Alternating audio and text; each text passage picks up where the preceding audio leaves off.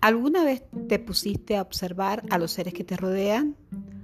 Pensá qué seres ves cuando te levantás a la mañana en tu casa, cuando caminás hacia la escuela, cuando cruzás por un jardín o una plaza, cuando vas de viaje y mirás por la ventanilla hacia el campo o simplemente cuando levantás la vista porque escuchás un hermoso canto en lo más alto de un árbol.